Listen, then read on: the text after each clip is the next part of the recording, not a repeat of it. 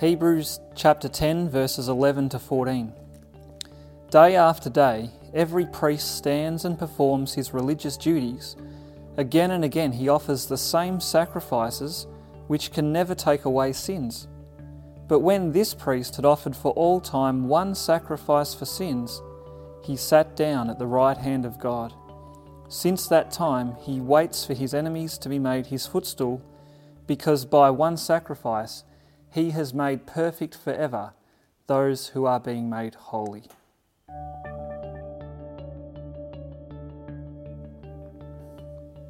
Hi, everyone. Welcome to our Sunday service online. Uh, it's great to have you join in again today. Well, I hope you're ready to get into God's Word because today we're going to finish uh, this short series on the Psalms uh, called Praying God's Promises. Uh, remember, we've been looking at uh, some of the Psalms that uh, portray God's promise to us, and we've been learning how to pray in line with them. Uh, and that way, that's, that's how we embrace God's promises into our lives and how our lives are formed so that we live in light of God's precious promises to us. Uh, today we're going to look at Psalm 110, and uh, this it's a quite a well-known psalm, but it's probably not a psalm that we would look to uh, in the in the same way that we would look to something like um, Psalm 23, or uh, you know, the Lord is my shepherd, um, or even last week we looked at Psalm 77, you know, a lament psalm, and in in many ways, psalms like that uh, are very easy to relate to because they describe uh, an experience that, that we can easily relate to. Uh, they give us words to use in those experiences uh, so that we can draw near to God in whatever uh, situation we find ourselves in. Now, the reason I'm ending this series with Psalm 110, though, is because it contains two promises uh, that really are absolutely central to the Christian life uh, more central than any other promise that you will actually find in the Psalms. And so, if you have a Bible, uh, please open up to Psalm 110. And uh, before we uh, read it, um, I'll pray. Let's come before God in prayer.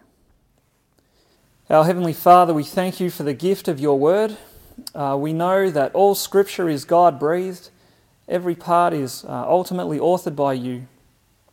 And so we pray, Father, that as we listen to your word now, that we would do so uh, with fear and trembling, because this is your word. We also pray, Father, that the preaching of your word would be faithful and clear, uh, that we would all understand and know you better.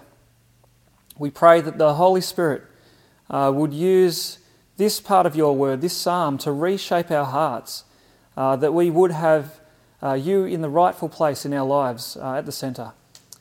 Father, we pray that above all, that you would enable us to see the glory of your Son in this psalm, uh, that he would be our King and Saviour, and that we would be changed as we see him as he really is. And we pray this in Jesus' name. Amen. Well, hear the word of the Lord.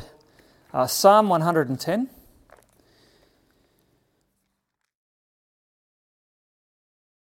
a psalm of David.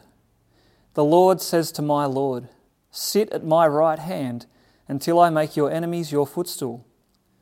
The Lord sends forth from Zion your mighty scepter. Rule in the midst of your enemies. Your people will offer themselves freely on the day of your power in holy garments. From the womb of the morning, the dew of your youth will be yours. The Lord has sworn and will not change his mind. You are a priest forever, after the order of Melchizedek. The Lord is at your right hand. He will shatter kings on the day of his wrath. He will execute judgment among the nations, filling them with corpses. He will shatter chiefs over the wide earth. He will drink from the brook by the way. Therefore, he will lift up his head. This is the word of God.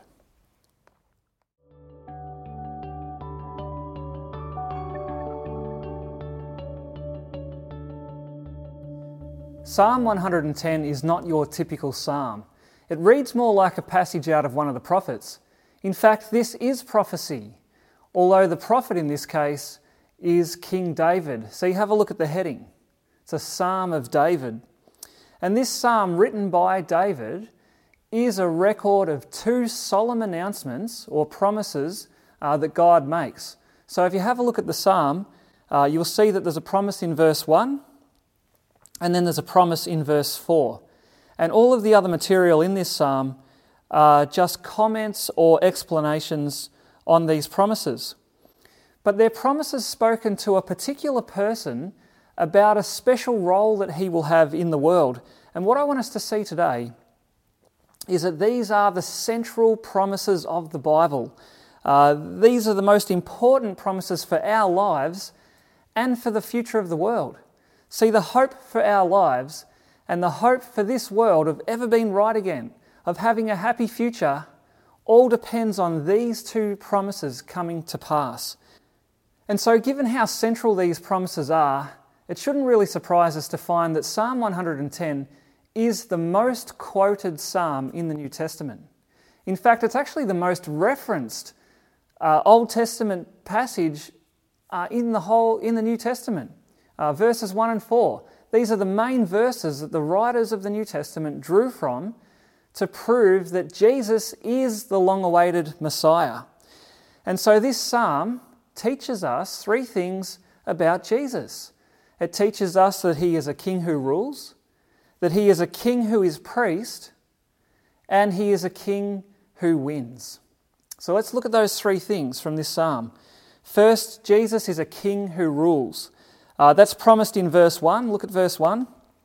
The Lord says to my Lord, Sit at my right hand until I make your enemies your footstool. Now, in the context of this psalm, verse 1 is very surprising, even a bit confusing. Uh, because David speaks about the Lord, you know, Yahweh, the covenant God, speaking to someone David calls my Lord. And uh, if you think about that, David, he was the king in Israel. And so there was no one with higher authority or splendor than him other than God himself. But here he speaks about another person other than God, and he calls this person my Lord. So, who could he possibly be speaking about? If this was just one of David's descendants, then David would have called him my son. Uh, it would actually read, The Lord says to my son. And yet, David calls this person his Lord. Now, not only is that surprising, but the promise that God makes to David's Lord is just as impressive because God says to him, Sit at my right hand. Now, in those days, the right hand of the king, which is what's been spoken of, uh, the right hand was symbolic of power and authority. Uh, it was the position of rule. Uh, it meant that per- this person had all the same authority and the same power as the king. Uh, and everyone owed the same submission and allegiance and honour uh, to this person as they would the king. And so to be at the right hand of God Himself, that meant to be in the position of rule over the entire earth, where every single person owes this person the, the respect of God Himself. And so, no wonder David calls him my Lord, because this person, this king, is on equal footing with God Himself. And not only that, but verses 2 and 3 then unpack this promise by essentially grouping every single person into two groups, in, depending on how they relate to this king. Uh, they're either his enemies, in verse 2, who are doomed to fail, or they are his willing servants, in verse 3, who gladly do whatever he asks. But in the end, that's the only distinction that will count. Uh, so clearly, this, this figure, this king, uh, this, this Lord, uh, clearly he's far greater than David, far greater than Solomon, far greater than any king or any ruler who has ever lived before. Uh, this is a prediction of the great king, the King of Kings. This is a prediction of the Messiah. Now, when Jesus came along in fulfillment of this psalm, he actually had to challenge the, uh, the, the um, conventional understanding of the Messiah because the Jews of his day, they thought of the Messiah as just this powerful human ruler who would come along and defeat the Roman Empire, whom they were subject to, and restore Israel to an independent nation once again. But Jesus essentially showed them that their concept of a Messiah was not only way too small, but it fell completely short of all that the scriptures were saying.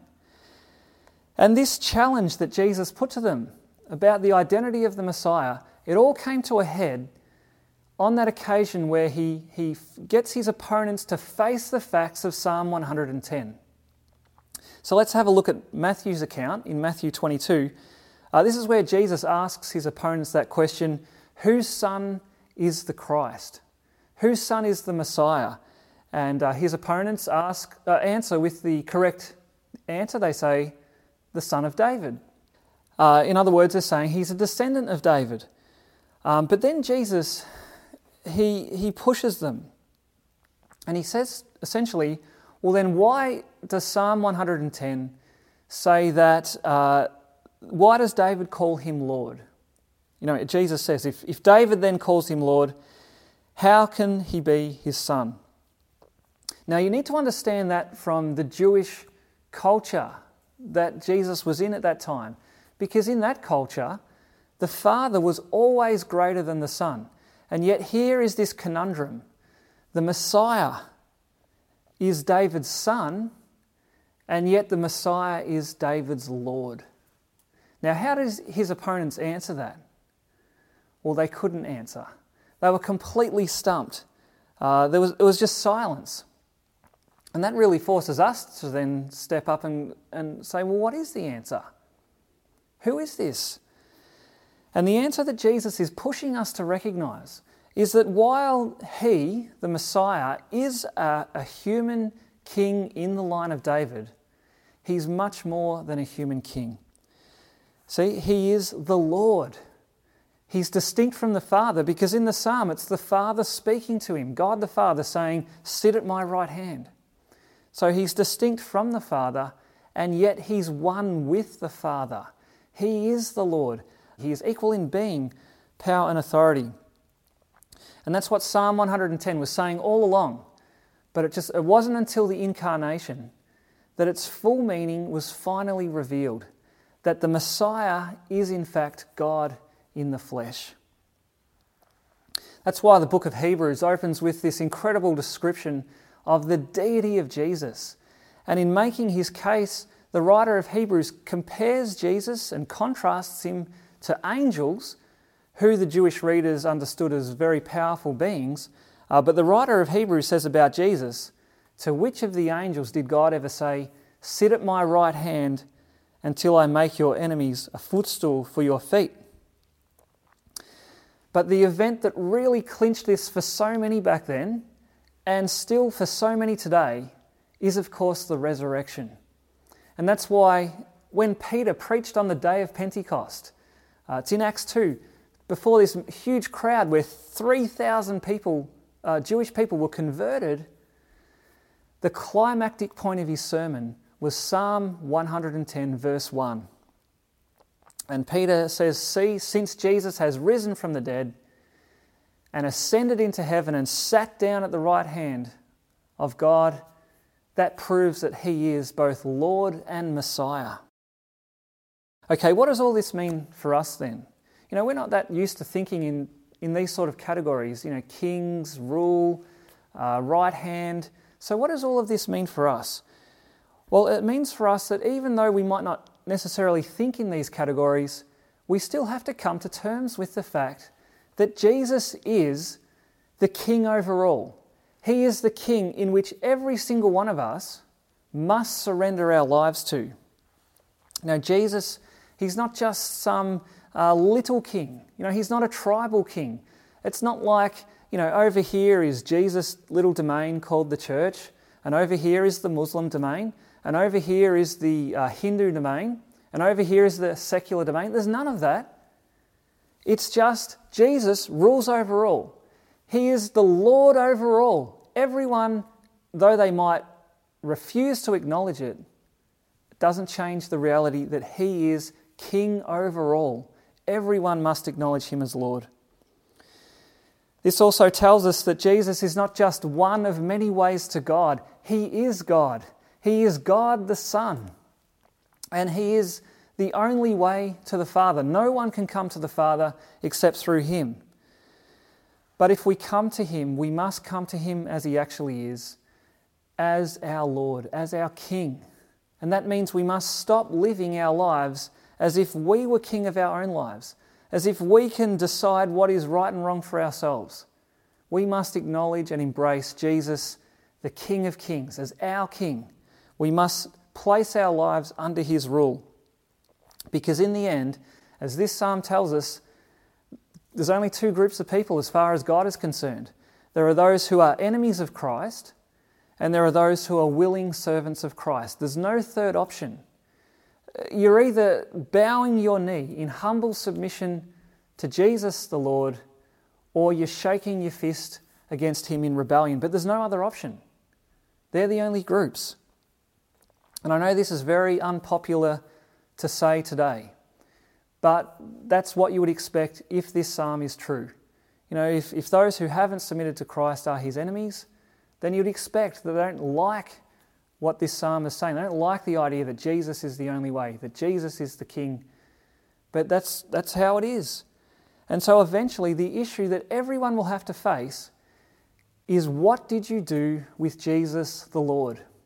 Did you continue to reject him? Or did you bow in humble submission to him? Because Jesus is the king who rules. That's the first point. That's the first promise. He's a king who rules. Uh, second, the second promise, though, is that this king, King Jesus, is also a priest. And that's in verse 4. So have a look at verse 4. The Lord has sworn and will not change his mind.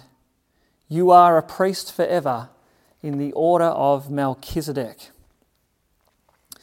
Now, in some ways, this promise is just as surprising and even confusing as the one in verse 1, uh, because kings and priests in David's day were two very different offices. Uh, are two different roles in the nation. See, priests came from the tribe of Levi, uh, kings came from the tribe of Judah, and uh, those two roles, they, they weren't interchangeable.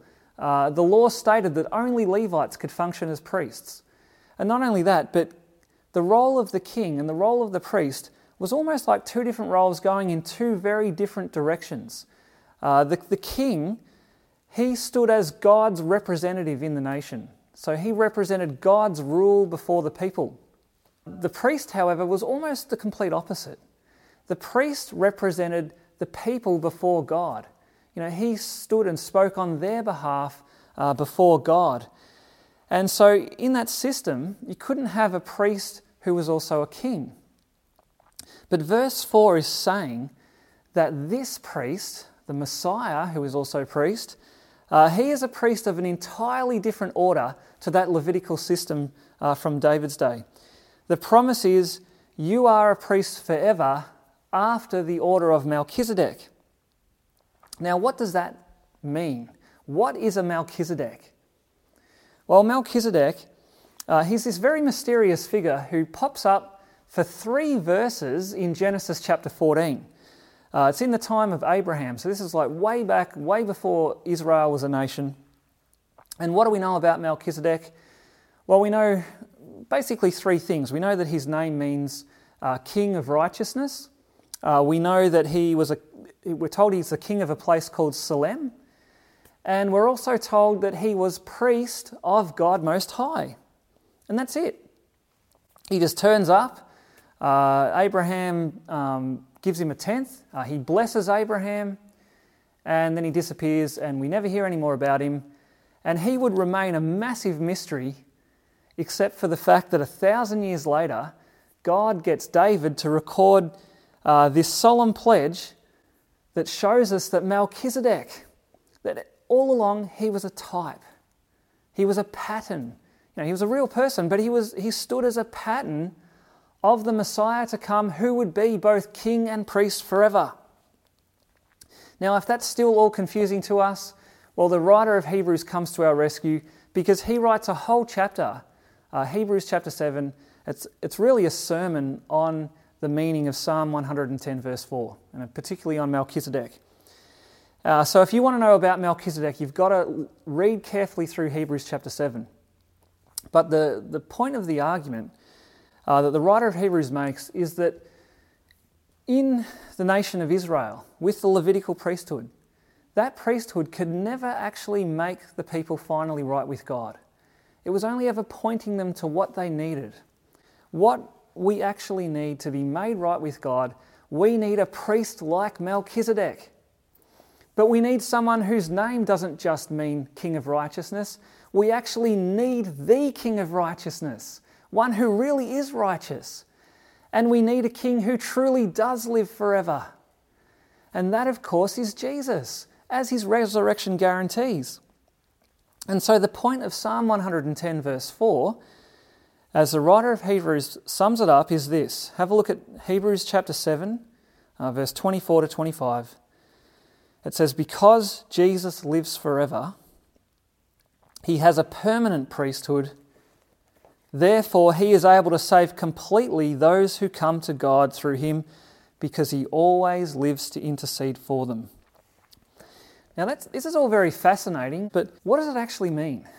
What does it mean that Jesus is a king who is priest? Well, here's what it means it means that we have a Saviour who is not only a king who conquers his enemies, but we have a Saviour who is a priest who has come to save his enemies. I mean, essentially, that's what a priest is ultimately about. The, the, the, ultimately, the priest's role is to reconcile both God and sinners, to turn enemies into friends. See, if Jesus was just a king, then there's a sense in which all of us need to live in terror because we have all rebelled against him. We haven't lived under his rule as we should. You know, just think about this past week.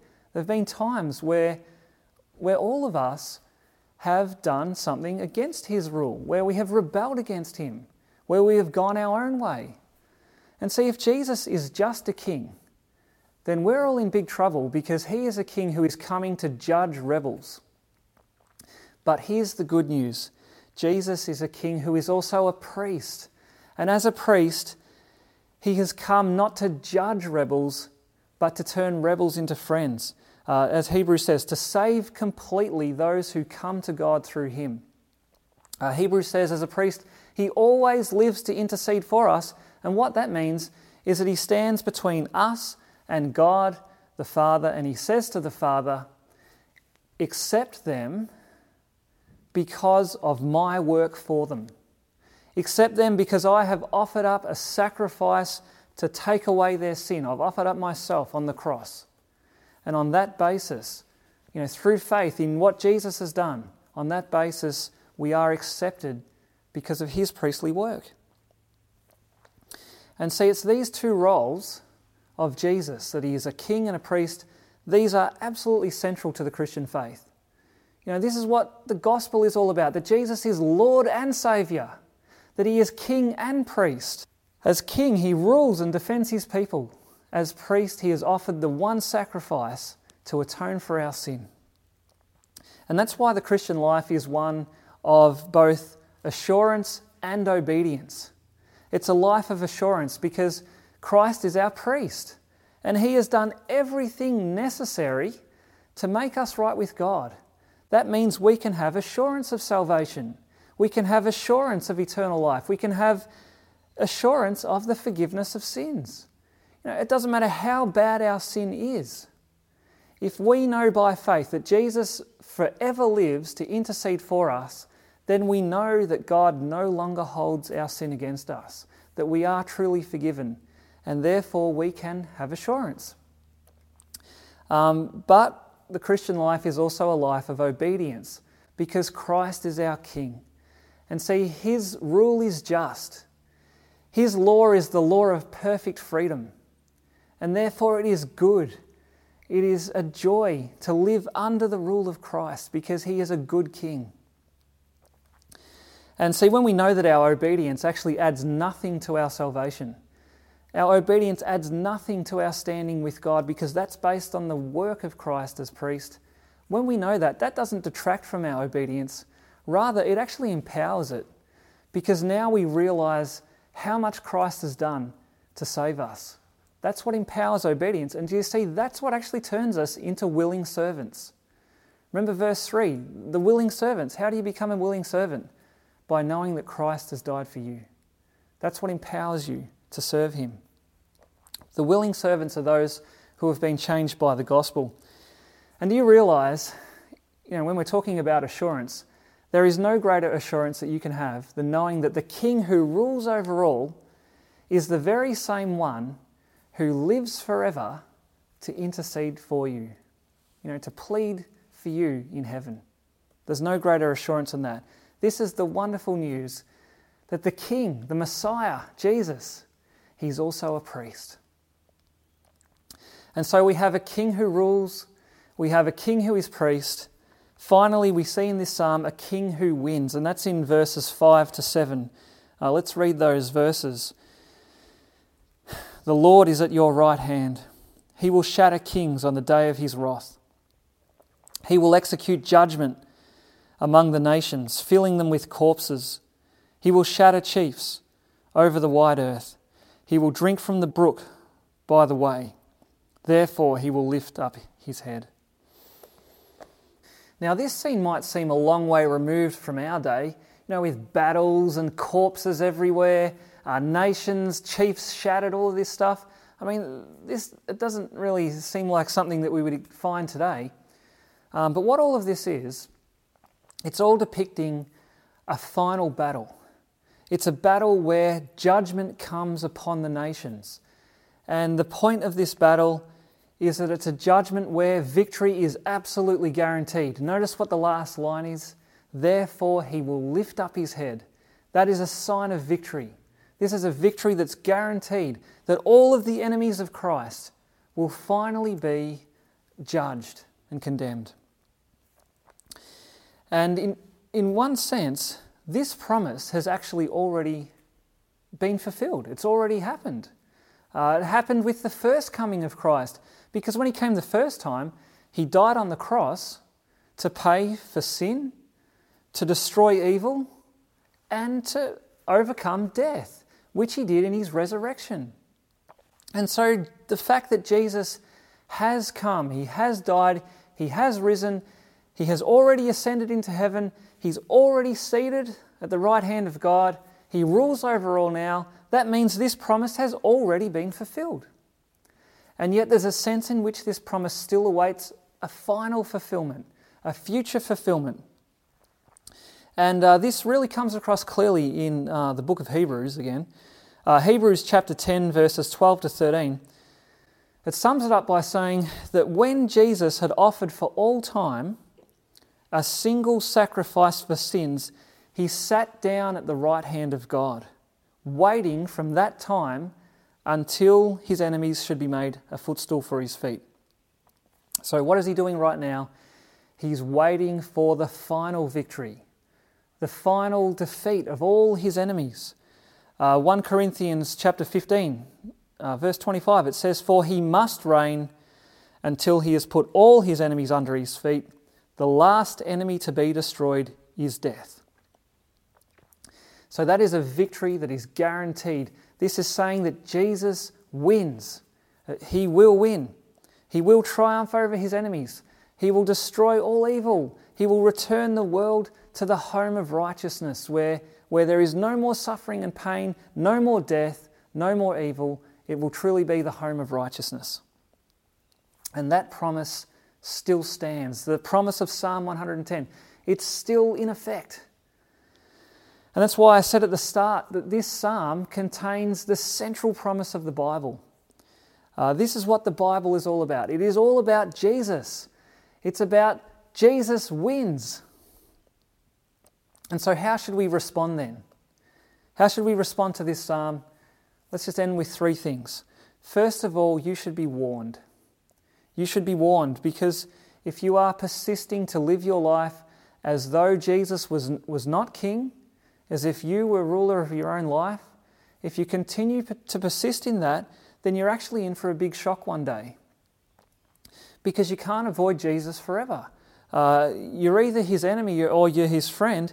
And this psalm doesn't pull any punches. It just tells us plainly that if you remain his enemy, then you will face his wrath at the end. And that's a wrath that's eternal. And so this psalm is a warning. It is telling you to turn. Turn from your rebellion and return to the King, the true King, to Jesus. But second, there's something for those who are trusting in Christ here. And for you, this psalm says, Be assured. Be assured. Uh, Colossians 3 tells us that your life, if you're in Christ, your life is now hidden in Christ. And it says that your life is hidden in Christ where He is seated at God's right hand. And that's the place of ultimate security. You know, nothing finally can hurt you. Uh, Colossians 3, it goes on to say, When Christ, who is your life, appears, then you also will appear with him in glory. Do you know what that's saying? That's saying that your future is completely tied up with Christ's future. What will happen to him is what will happen to you. His victory is your victory. Do you see that? His future is your future if you are in Christ, and therefore you can be completely assured that you are forever safe. And that leads to a third thing. You should be confident. You should be confident because the future is certain. History is not some random mess going nowhere. It is under the control of the King. That's what it means that Jesus is at God right, God's right hand. He is ruling. Everything is under His control. Your life is under His control. The world is under His control. History has a, a, a script, it has an end goal, it has a deadline, it has a judgment day. And therefore, you don't have to live your life in worry. You don't have to worry about the future. You don't have to live by the latest conspiracy theory. What you can do is trust.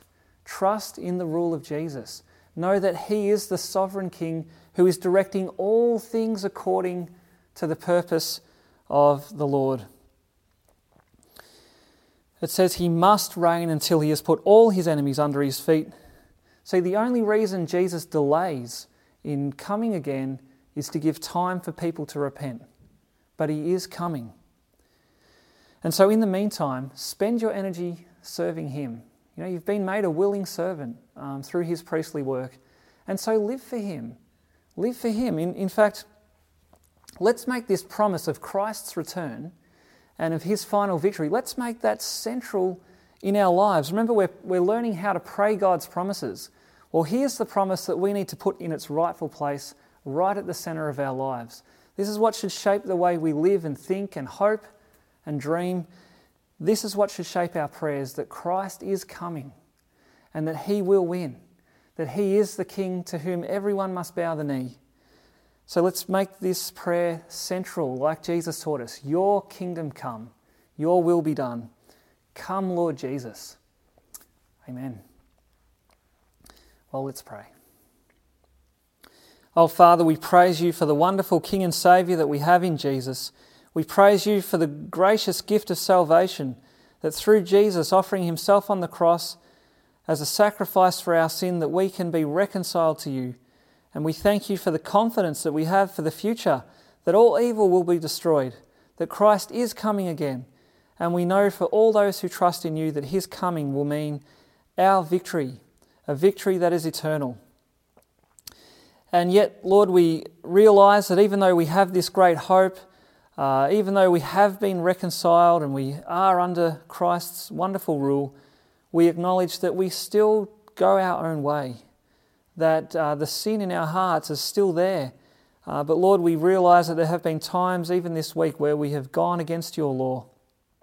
Times when we have given over to the desires of the, of the rebellious nature and have sinned against you. And Lord, we, we admit that we even affirm with our lips that Christ does rule over us, and yet we quickly grumble when, when He sends a trial to refine us. Uh, we quickly give in to temptation when we feel overwhelmed, when we feel that we're all alone. Uh, we forget your great and precious promises. And so we pray, Heavenly Father, that you would forgive us for turning away from you. But we thank you, Lord Jesus, that you are the priest we need that you are the one who lives forever, who intercedes for us, And we know that even now, as we ask for your forgiveness, we know that you are there before the Father, interceding on our behalf. We know that our prayer has been heard and that we won't be turned away, but that you answer our prayer and you will forgive us. And we thank you that that's all certain because of your death for us. Oh Lord, help us to trust in you. Uh, even in the turmoil of this uh, COVID pandemic, it's, it's so easy to buy into the, uh, the panic that, that makes everything feel like it's out of control. And yet, when we lift our eyes beyond the here and now and we see you enthroned at your Father's right hand, we see you as the eternal King who has conquered the very cause of all this suffering. You have risen from the dead. You are the first fruits of those who have fallen asleep. And we know that uh, you are coming again where this, this world will be restored forever, that there will be no more viruses or no more suffering then. Help us to wait patiently, help us to serve you willingly in the meantime. Um, Lord, we pray especially today for those who are troubled and distressed, for those who are grieving. Uh, we pray for those who are hurting, that they would be comforted by your promises. Uh, we pray that uh, for those who are in positions of leadership, who have to make hard decisions, that you would give them the wisdom they need. Be with our Prime Minister, be with our Premier, give them strength to do their job well. And we pray all of this in the name of our great King and Saviour, the Lord Jesus. Amen. Well, let's close uh, the service with a reading from Revelation chapter 22. Uh, in Revelation 22, verse 12, uh, we hear uh, the Lord Jesus saying, Behold, I am coming soon, bringing my recompense with me to repay each one for what he has done. I am the Alpha and the Omega, the first and the last, the beginning and the end. And then John adds, uh, He who testifies to these things says, Surely I am coming soon. Amen. Come, Lord Jesus. The grace of our Lord Jesus be with you all. Amen.